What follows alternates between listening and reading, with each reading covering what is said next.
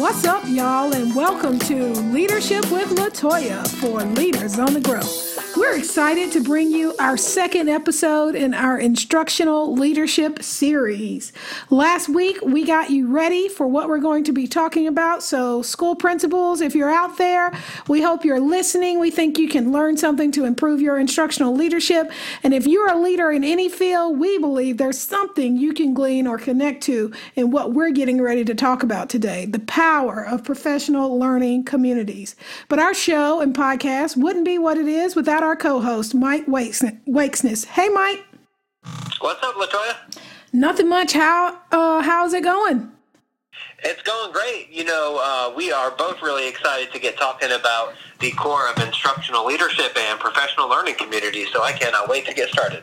Yeah, me too. You know, when we were talking about where we wanted to start with this series and and the various topics we were going to tackle, I thought it was important for us to talk about professional learning communities first because you know, anytime you're trying to implement something, um, it's important you have the right structures in place and you have uh, the right conditions present to be able to implement that uh, and set yourself up for success. So, in many, many ways, I feel like professional learning communities can help um, set you up for success and create a structure of consistency in looking uh, at student work and knowing how students are performing and making really, really informed decisions about where to go next.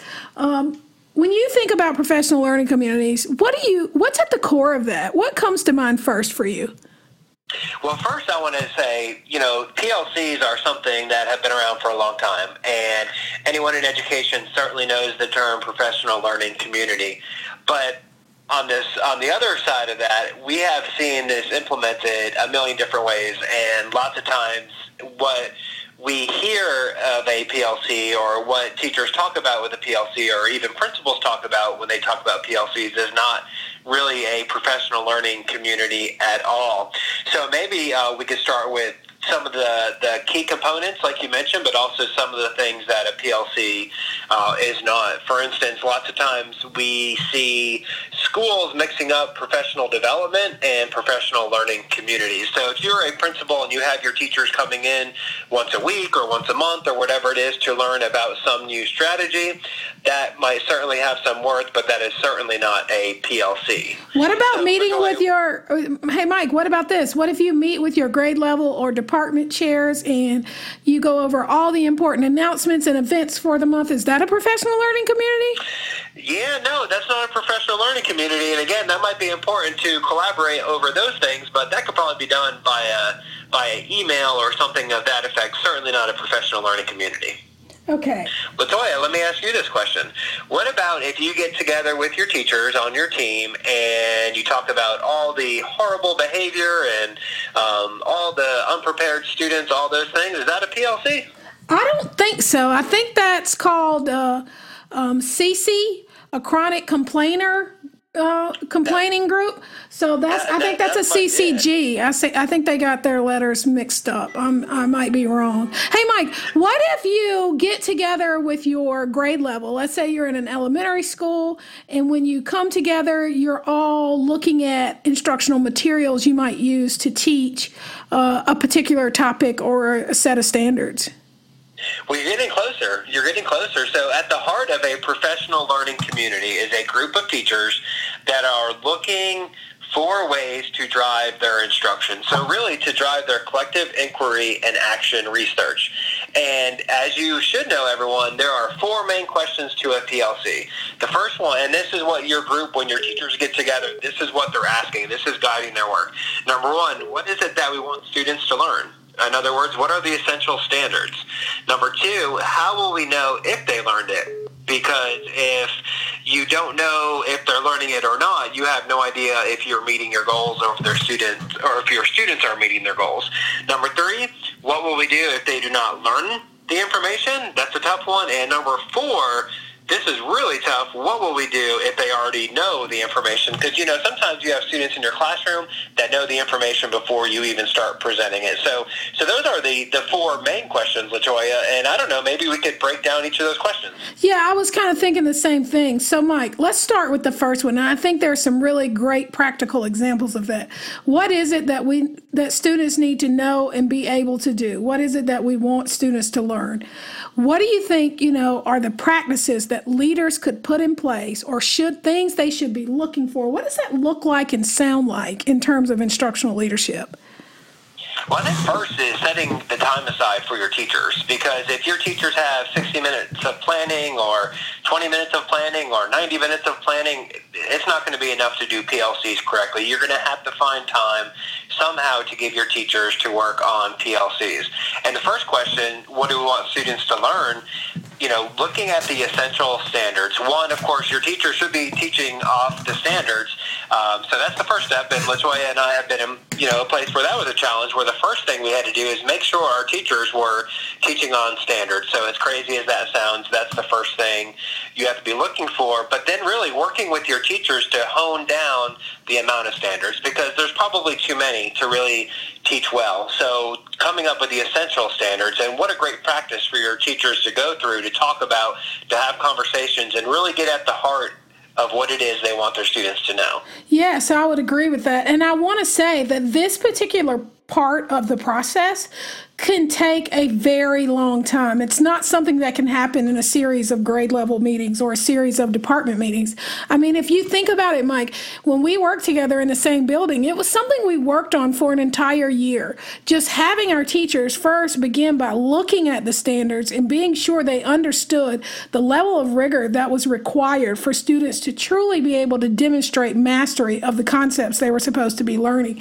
And then having them think about how do I assess that? How do I instruct at that level so that I ensure that my teaching is aligned to what the standard is asking students to do? That sounds very, very simplified, but that is a process that takes a lot of practice on the behalf of the teacher and teacher teams who are working in these collective inquiry groups, and a lot of feedback from the principal or instructional leader or instructional coach. Uh, so I, wanted to be sure to get that out there because I think sometimes this whole thing about knowing what students should be able to do gets mixed up in do you have an I can or I will statement? I mean, I, it makes me think about how much time we spent working on not just our teachers having an objective, but an objective that students could articulate and understood that by the end of the lesson, uh, here's what I'm supposed to be able to do or should have learned. Certainly, and, and one thing I want to uh, uh, pull out of what you said, you said having a principal or an instructional coach in there during the process. Principals, it's not enough to say, hey, teachers, I want you to do this. For some teachers, that may be, you know, more than enough. They might be experts already. But really, you need to get in there, uh, in my opinion, and I know in your opinion also, LaToya, you need to get in there and be the instructional leader. And you're not going to know all the standards, so we're not telling you you have to be a content specialist in physics. But you do need to be an expert in helping teachers go through their standards and determine what is most effective and to make sure that they are on standards. So this is going to take a lot of involvement from administration and also that really hones you in as an instructional leader. Just to talk about something that we put in practice related to this, Mike, that I think really helped us and gave us a handle on where to go next is if you'll remember when we first uh, got to our school, we did a series of walkthroughs to sort of calibrate our feedback and get an assessment of what instruction looked like in our building. And I can remember us discussing after doing several walkthroughs over the course of several weeks and thinking, okay, there's a grave uh, disconnect between what the standards say students should know and be able to do and what's being taught in the classroom. And not necessarily in that people were totally teaching something different, but the level of rigor and expectation um, and the understanding of what the core, most essential parts of those things were, uh, was, that was a real challenge for us. And so I remember us creating those three ring binders that had the standards and then had the essential uh, items, you know, where we were, the state that we were working in had a set of essential items that sort of pulled out for teachers of those standards. Here's what's most critical. Um, and so we were able to help teachers do a powerful pedagogical practice, which is focus on the critical content. And you're right, because when people try to do everything, the quality of what they're doing is gravely reduced. Certainly. And here's a challenge for you listeners, too. If you have experienced teachers that have been doing this forever, we had all of our teachers bring their standards either printed out or on the computer, but mostly printed out with the actual standards because sometimes a teacher, and myself included in this when I was teaching, I know I was guilty of this, so I'm certainly not talking down about teachers, but sometimes you think you know exactly what the standard says, but you might be off by a verb or two, and that completely changes the context of what the students should be demonstrating they understand. So so no matter where your teachers are in the stages of uh, their teaching career and their expertise and their PLC expertise, have them have the standards out while they are planning. So that way they can know for sure exactly what it is the standard is asking the students know.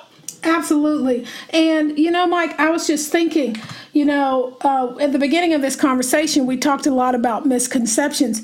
Well, I'd be interested to see, you know, when I was talking about principals going into classrooms and sort of assessing how aligned the instruction is to the standards, to get a feel for is this a question that they really need to start with and tackle, uh, or is this something that their school pretty much has a handle on? I will say for us, and I think you'd agree with me, in the majority of schools that we've been in, it's not something that's solid school wide. Um, it's something that definitely needed some uh, enhancement, enrichment, and improvement. Um, I, I, was thinking though in, in some of our conversation, you know, we've talked about building standard notebooks for your teachers or having them have them out. And they also should also should have those out when they're thinking about choosing assessments because they want to make sure the assessment is actually challenging students in the same way that the standard says they have to be able to to master the material. Um, I, I, found that, you know, in that question, what is it that students should know and be able to do? That's a, a, very complex and layered question. And while that sounds simple, you know, here's what the standard says teachers need practice in designing learning uh, activities and instruction that really gets at the heart of what that standard is. I'm wondering if you think um, because it can be difficult. I know when we worked together, we did our very best, and we were in PLCs um, every every PLC, and we we carved out time on purpose during the school day for our teachers to meet together, and we saw some really powerful results as a result of that. How would you advise a principal who hasn't even begun to think about this? Where do they start? I think first is educating themselves, um, learning all you can about PLC. There's a wonderful website, All Things PLC, uh, that's kind of a primer if you have not really gone down this road yet. But hopefully you have, and, and if you not, uh, we really encourage you to do so. And, you know, even if you think your teachers are spot on with the essential standards, they need to go through that process each year because they need to work with their team, their PLC, to determine what they think at that time are the most essential standards. And that will change based off of the teachers, if you are, you know, if you have turnover in your staff, which um, we almost always do. But going through that process is really powerful. Even if the teacher thinks they know exactly what standards, exactly how they're going to do it, encourage them to go through that process because there's a lot of value. They are uh, working on their collective efficacy with their team to determine what is best. So, so the product is important, but also the process is just as important, in my opinion. Wow, Mike, that's an excellent point. You could not be more right. The process is very powerful because it allows us to really engage teachers in a cognitive manner about the work. I find when I hear folks sometimes talk about PLCs, it sounds more like a meeting where lots of announcements are made, or maybe Certainly. someone's talking about a new tech tool that can be used or perhaps everybody's gathered to uh, review or, or look at some data. But not a lot of conversation that's really essential in those core questions. I would suggest, in addition to the standards notebook and, and, and, and educating yourself and reading those four questions, that if you're at a stage in your instructional leadership where you're able to do this, having a sort of protocol for PLC and a set of norms that say, we're going to address th- this core question of a professional learning community. What is it that students should know and be able to do? And using that to guide the conversation. As Mike said, there are lots of resources on the All Things PLC website by Solution Tree. Um, it's our go-to strategy. I mean when folks ask us what is it they should do to try to improve their school we talk to them about professional learning communities. Um, I, I, I, think there are lots of things folks could do if they start. So mike what would you say would be uh, probably one of the biggest challenges that a principal might run into uh, in trying to start this new process or really hone in on this process in their school I think one of the challenges would be resistance if teachers are not crystal clear on the mission and uh, really focus of the school. So also on the Leadership with Latoya website, there's a lot of documents that we use because um, what I do not recommend is for you to tomorrow send an email to your teachers and say, okay, we're going to do professional learning communities. Here are the four questions. Go at it. It's really a step-by-step process, and we have some great documents on the website for you where, you know, first you really have to set this out as a mission and a vision. The first thing we did when we went to our school together is we worked with teachers on that. We didn't just come up with a mission and say this is what what it's going to be. We worked with teachers, you know, we kind of guided the ship, but we let everyone agree on that together. And then it kind of goes from there. It's setting a mission, it's setting a vision, having some structures in place. I know we're going to do a couple episodes on the elements of an effective lesson document. Um, but really going through that and having some focus. So you have your central standards, and really the next question is, I don't know if we're going to have a whole lot of time in this episode, but how will we know if students learned it? And a lot of times you need to have common assessments to do that. And sometimes we run into some pushback when we want teacher teams to develop common assessments and not pull from an assessment bank, but really going through that process again of developing common assessments, thinking it through with your team. That can be a challenge, and we could probably spend 10 episodes on that if we wanted to. Absolutely, absolutely. Well, folks, we hope that we've given you something to think about around professional learning communities. We certainly can't do this concept just, justice in one episode.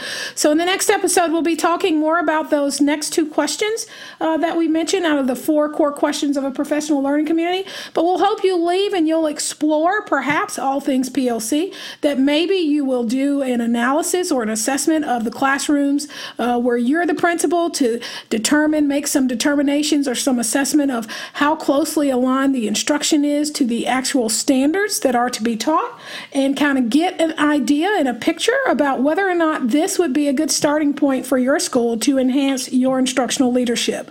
Uh, as Mike said, please make sure you visit our website. It's latoyadixon5.com or you can Google Leadership with Latoya. Under free tools and resources, you'll find lots of things that are referenced during the podcast. Until next time, folks, be you, be true, be a hope builder. This is Leadership with Latoya for Leaders on the Grow.